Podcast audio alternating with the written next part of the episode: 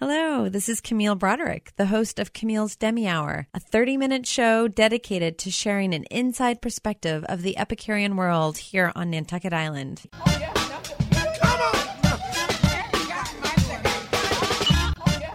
Thank you for listening. This is Camille Broderick with Camille's Demi Hour on 89.5 Nantucket's NPR station. And I do want to start by first sharing that the show was created to give an inside perspective on the culinary and agricultural community here on Nantucket Island. I also wanted to create the show so we can give some background information about where the island was and where it is now with all these amazing things at our fingertips.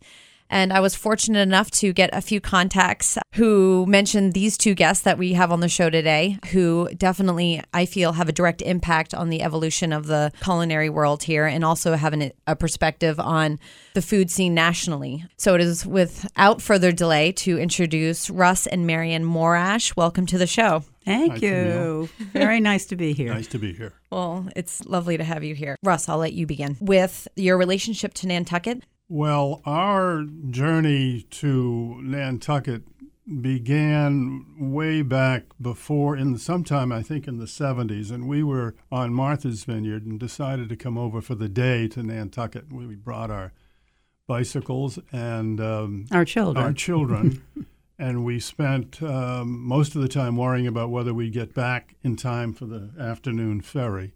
And we were uh, we unaware that there were so many cobblestones for bicyclists to uh, navigate. But uh, we we left that afternoon and hadn't didn't return for I don't know ten or fifteen years. well, it was actually in the 60s, I think, that we came and uh, uh, said we would probably stay on the vineyard. We were not deeply in love with Nantucket.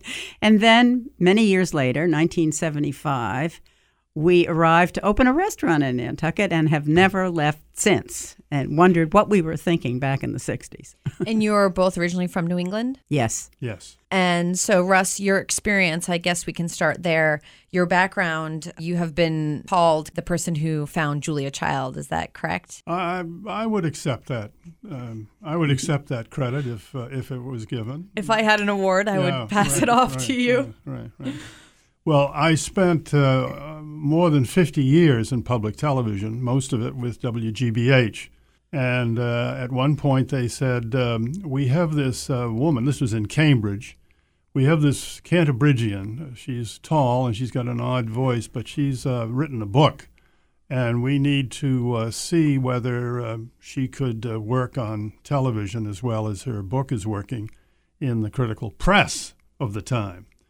So we uh, sat down and created what became the French Chef and went on for years and years and years producing those shows and other sequels right on up to the time that she uh, that she uh, left television. What I found was interesting was that you met at college and you were in the fine arts theater departments, and that's how you met. And that's where I think it's interesting that you had that eye to see Julia as an interesting character, as someone that would appeal to, uh, I think, a range of people. What made you realize that this this woman has a unique draw?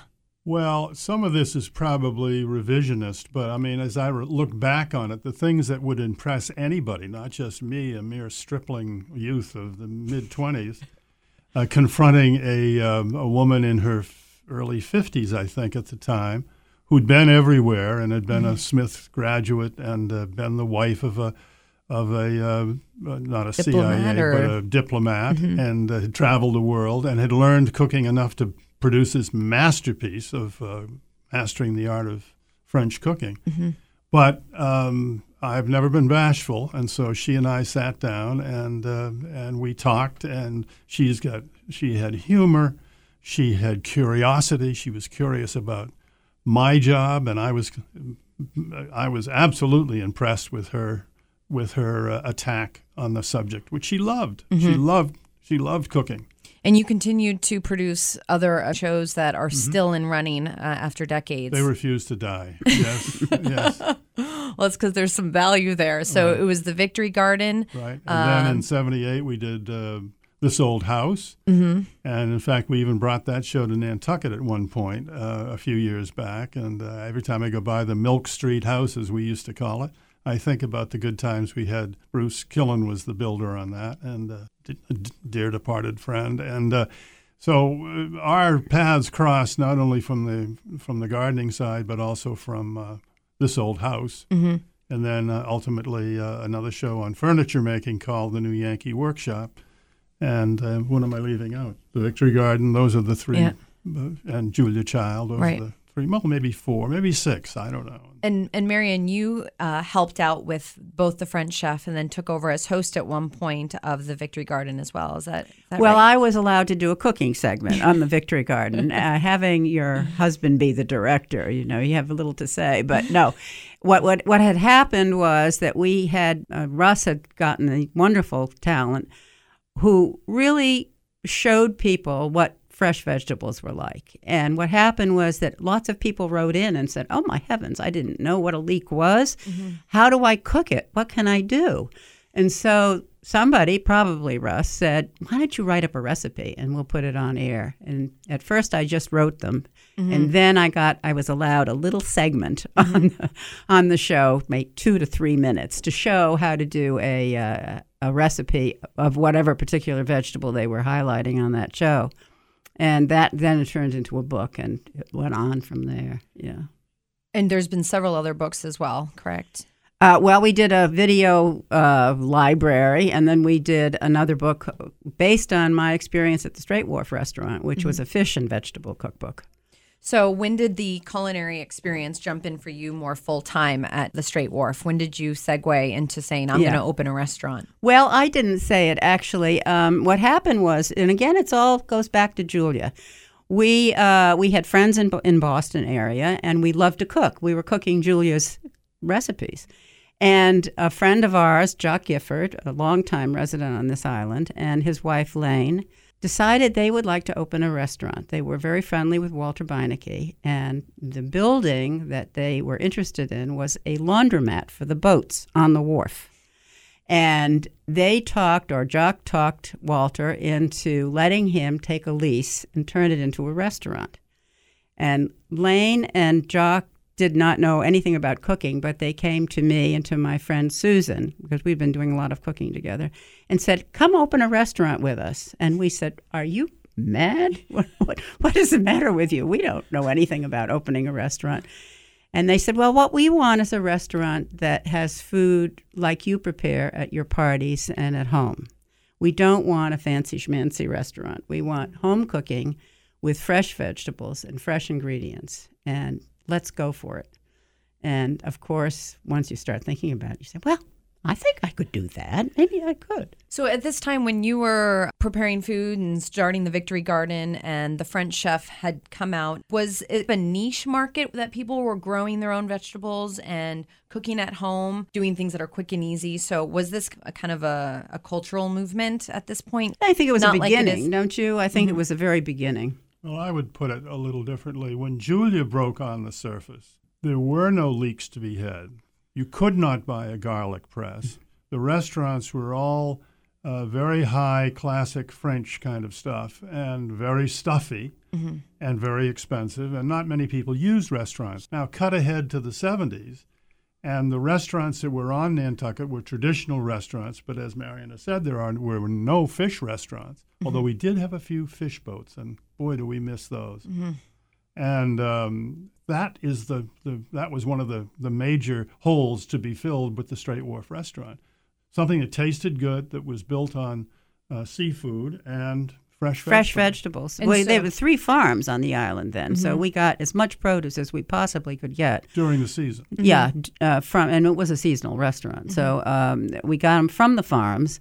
And I remember that because of the sandy soil on this island, that we had to wash the lettuce about eight times just to get it from being gritty, you know. But it was very important to us to use as much as we could from this island, including the fish. Walter Glidden was a great friend of ours, and he got fish in on boats coming directly to his, in those days, to his shop. And um, he would bring over the fish for us, and we tried to do as much local as we could. If you're just listening, this is Camille Broderick with Camille's Demi Hour. And in the show today, we have Russ and Marian Morash, some very important people on the island. Russ's background is with WGBH for several decades and one of the founding producers of the show The French Chef with Julia Child, The Yankee Workshop, and The Victory Garden. And then his lovely wife, Marian, who has supported him in all those adventures and also with some other cookbooks. And also, she had her own restaurant here called The Straight Wharf for many people who probably know it. And if you would continue sharing that experience of what you learned when you never opened a restaurant, you weren't a former trained chef, and you got together with your friends and you created a fish yeah, restaurant. it could it could be a book actually. it's was another one. about another book. about the uh, foibles of opening a restaurant. But uh, we were very fortunate. We had a very very talented friend, Joe Hyde, uh, who was uh, a world class chef, and uh, he came the first year and saw us trying to um, open the restaurant and cook. I remember when we came with all our cookbooks and we were ready to start, and the, the kitchen was a mess. They hadn't finished it, nothing was hooked up. And we said, oh dear, well, we'll have to postpone the opening. And Joe said, nonsense. And he went right down to Hardy's store, which is a hardware store here on the island, and he got a two burner uh, electrical out uh, Hot plate. hot plate, and he brought it over and put it in the middle of the kitchen. There are carpenters all around. He said, "Start cooking," and we did. In other words, his idea was that um, a good chef can cook anywhere. But Julia, speaking of that, Julia did come. She was very excited about the Straight Wharf, and she, we had invited her down as you know just to visit Nantucket. And I could not get her out of the kitchen. I mean, she she sent poor Russ. He spent the day with Paul. Paul was a great photographer, and so Russ was assigned to take Paul away for the day, so Julia could spend the day in the kitchen. And there's a lovely little story. She, uh, she we, we finally got her out for a couple of hours, but she wanted to come back and work on the line at night. And so we got her out for a couple of hours. And when I came back, the top of the hood, all along the edge of the hood, uh, of the vent hood above the stove, was covered with towels, tape, big towels taped up to it. And I, my nephew Jeffrey, who was opening clams at the time, was there. And I said, Jeffrey, what, what is this with the towels? And he said, "Oh, he said I did that, Aunt Mary." And he said because she's so tall, She kept hitting and I was afraid she would hit her head against the steel metal edge, Oh goodness. which was very sweet of hmm. him. We did take the towels down, and she was able to work the line without them. But So was that? Do you think that was her first real in the kitchen? it was, and she loved it. I uh-huh. mean, she loved it.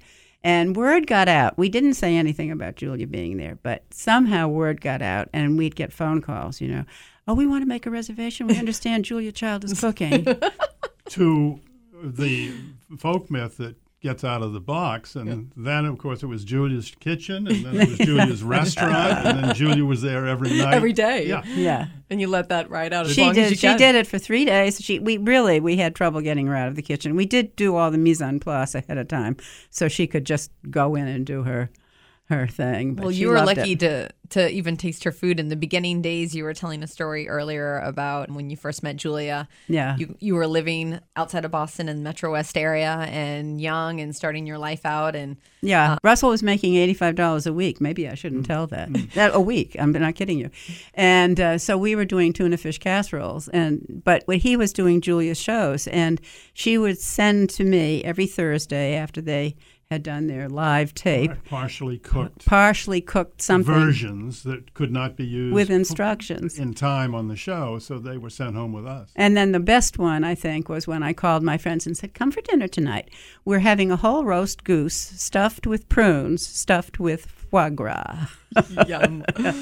which was not the usual dinner at the Morashes. when you look back on all your experiences and see the evolution of what's happened on the Nantucket restaurant scene, where do you think you played a role in that? Some people say that it was a pivotal time to have fresh fish. You said you made sure every plate had vegetables on it. Yep. What's your perspective on that moment where it kind of went to a more fresh, maybe that California style cooking that was Yeah. hitting the East Coast a little more? I think our I think our whole philosophy was keep it simple. I remember there was a, a man that came in the kitchen one day and he was selling flavors in a bottle so that you could pour them into your soup, smoke in a bottle. And we said, no, this is a, we call this an all fresh kitchen. Please leave. We didn't even have a freezer. We just, well, we did finally get a freezer for ice cream, but we just Oh, wow. felt everything just was fresh. everything. And um, that was our motto simple, uh, native if possible. Not everything could be. And again, it was fish. It was a fish restaurant. Because It seems as though that's what everyone's doing now, and that's Yeah. what. But that was unheard of back then. Yeah, it was a point off the curve. There was no question about it. Also, if I may interrupt uh, long enough to say, many of the restaurants offered incredibly complex and vast lists of things to eat, didn't they? And you mentioned you had three items to start. Well, the Were you first year, because we didn't know what we were doing, uh, we had three.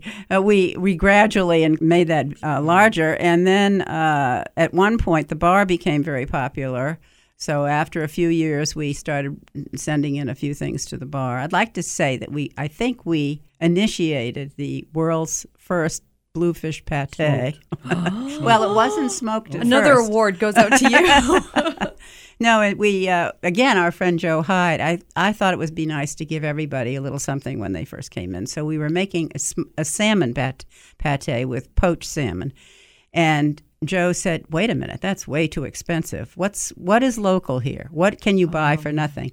Bluefish." So in those days, they weren't smoking bluefish, so we took regular bluefish. Fresh bluefish, poached it, and made a pate out of it, and then and that was a longer uh, process. So when smoked bluefish came available, we switched over to that. But uh, he was he was the one that got us that. And when we first made the pate, the bluefish was gray, and then we had cream cheese, so it was kind of this putty looking mess. And he said, oh, "Okay, we need color." So lots of chopped red onion and mm-hmm. lots of green parsley Yeah. and lemon juice and you know flakes of lemon, and so that made it a little mo- more colorful. so fast forward, and now we're in present day. You're here year round. I imagine you're have some time off and get to garden yourselves and enjoy the restaurants here and look at what's happened over time. Where do you think we're going on this island in the restaurant scene here? To the poorhouse. we we cannot afford uh, many of the restaurants that are out there. It's just too expensive. Mhm. Do you think that's they're going to recognize that, or do you think they're going to ride this wave a, a bit longer with the tourism industry here? I'm sure with the tourism, and you know there is in, in, in to say a little bit for the restaurateurs, there there um, are extra costs of getting getting things here. There is no question about that. Right. Nevertheless, some of the prices are really over the top. I think, and um, it's discouraging for young people who want to go out and or people that don't have you know a vast uh, expense uh, budget, uh, uh, budget for dining, but I think that's a little bit too bad. Though I think that the choices have certainly expanded since we were first here. And But What the you- partnership that Beinecke had with Jock Gifford allowed allowed a what was a laundromat to be turned into a restaurant and at a moderate price. So to some extent, you only have to look at what the rents are in Nantucket to see why the prices of the entrees mm-hmm. are what they are to some extent. There is an economic factor. yeah, And maybe we um, should f- look at that a little more closely and mm-hmm. figure out what can we do to make it practical for young people starting out and wanting to do a restaurant. Mm-hmm. How, how can we give them Right. a venue without without breaking the bank? And with that being said, what do you think about the style of cooking today, both on Nantucket and nationally? Obviously, there's a big trend going to farm to table, and Yes. again, which I think you have some direct relationship with because of your experience seeing the Victory Garden success, seeing people trying to return farm yourself, trying to have the herb garden in the back. It's both more healthy and economic. Do you think this trend is going to just continue? I, I'm so impressed by what's going on in Nantucket as far as, for instance, the young the schools at the Lighthouse School. I don't know about the other schools, but the they have the children really working in the in the garden. It's part of the curriculum. It's a part of the curriculum, which is very exciting, I think. And uh, so many more young people uh, are going into the restaurant business and the farming business, and then the, the farms that they have out at Bartlett. What is that whole section called where the people go out and farm there? Um, I'm not the sure. allotted land yeah, the that allotted, the the allotted, sustainable yeah, yeah, Nantucket's yeah, working with. yeah, Mhm. yeah. Um, so that none of that was going on when we were here. I mean, when we first started. So I really see a big change. And then, of course, in the chefs, I remember an article that we uh, had written about us about the all-woman chef uh, restaurant, all women chefs in the kitchen, all women uh, working in the kitchen, and that was very unusual back in 76. I mean, really, it was like a big article that Phyllis Hanes did for the Christian Science Monitor about look at how shocking this is. And now you have women Yep. chefs everywhere. Women and- restaurateurs, pastry chefs, yeah, sommeliers, that's- chefs. It's yes. amazing what's happened. It's a real transformation, I think. I think what I what I've seen at the edges of this, because it's not my main deal, but uh, what I see at the edges is it's the the, the culinary fraternity seems to be far more professional, better trained, uh, better equipped, and with a much higher tolerance to experiment than uh, was true when when we started to garden and cook back in the '60s when, mm-hmm. when Julia was around. I mean, Julia was the pioneer she was, I think, in part because she said, no, no, no, you need the right knife, the right pan, you need the mm-hmm. right ingredients. Mm-hmm. Although she was not uh, exposed to the kind of superior produce that is now available. And I would let me just say, it's not just produce from the farms that have the local farms, uh, but produce uh, in general is now uh, widely available. You can get things that you couldn't get before year round and um, so we're we're able to provide a pretty good product in terms of uh, what what the chef gets to gets to work with, and that's that's an advantage. Yeah, that I think Thomas Keller said some. They were asking him if it was all about local farm to table, which is a beautiful thing. You can really taste the ingredients in a way, just like when you taste wine and when you're in Italy or in France. But he says it's not just about local; it's about getting the best product possible. Absolutely, yeah. And that is true, I think, for some chefs. I think they're really going that extra mile. But um, that takes time and research, and maybe that's part of the cost as well. And part of the part of the dialogue has to be they have to get the produce the produce um, marketers need to hear from the users that such and such a brand is not pr- producing what it should, and could we try something else? Uh, I remember Wilson Farm, which is we live near in Lexington, and Al Wilson. I went with him once because I was writing articles for uh, Boston University magazine, and um, I went with him to the farmers market one morning at 2 a.m. He picked me up. And in we went, and obviously the Wilson Farm does not grow all its own things. They they buy from the produce um, hall, and he was nasty. I mean, trying to get. The, I mean, there were best product The there. best product. I mean, there was broccoli, and there was broccoli, and there was broccoli, Mm-hmm. and they would almost have fist fights about. I'm not taking that. I want this. You Mm-hmm. know. So uh, it, you do really depend on on your grocer. If you don't like the grapes at the Stop and Shop, it's your duty to tell the produce manager these are not up to standard, mm-hmm. And they will respond. Right. But if no one says anything, you're going to get the same squishy grapes with seeds in them, and That go know. bad in two Yeah, days. Yeah, Yeah, exactly. yeah, yeah, So you got to speak up. Um, Well, uh, it's sadly wrapping up time, and I, I would love to invite you back and talk more, maybe about gardening, and um, have the opportunity to discuss more things about what you're doing. Is there anything that you can share of any projects that you're maybe working on at this time in your lives? No, we're uh, we're basically on island for the summer, but uh, no, we're here and we're going to enjoy gardening and dining at some of the good restaurants. One of which which we love is Languedoc Bistro because they're we're very gonna miss. Restaurant Week, which is Uh, yes, great. that's I too wish bad. It was Restaurant Year. you see where I'm coming hopefully, from. if the uh, if the entrepreneurs out there are listening, they may respond. But thank you so much for being Thank here you. today. It's uh, it was a great honor, and I hope all of you out there enjoyed hearing these stories as much as I did. So thank you again. And if you want to say one goodbye to the audience, Happy eating is what I say. well, Julia and would cooking. say bon appetit. I second that. Cheers.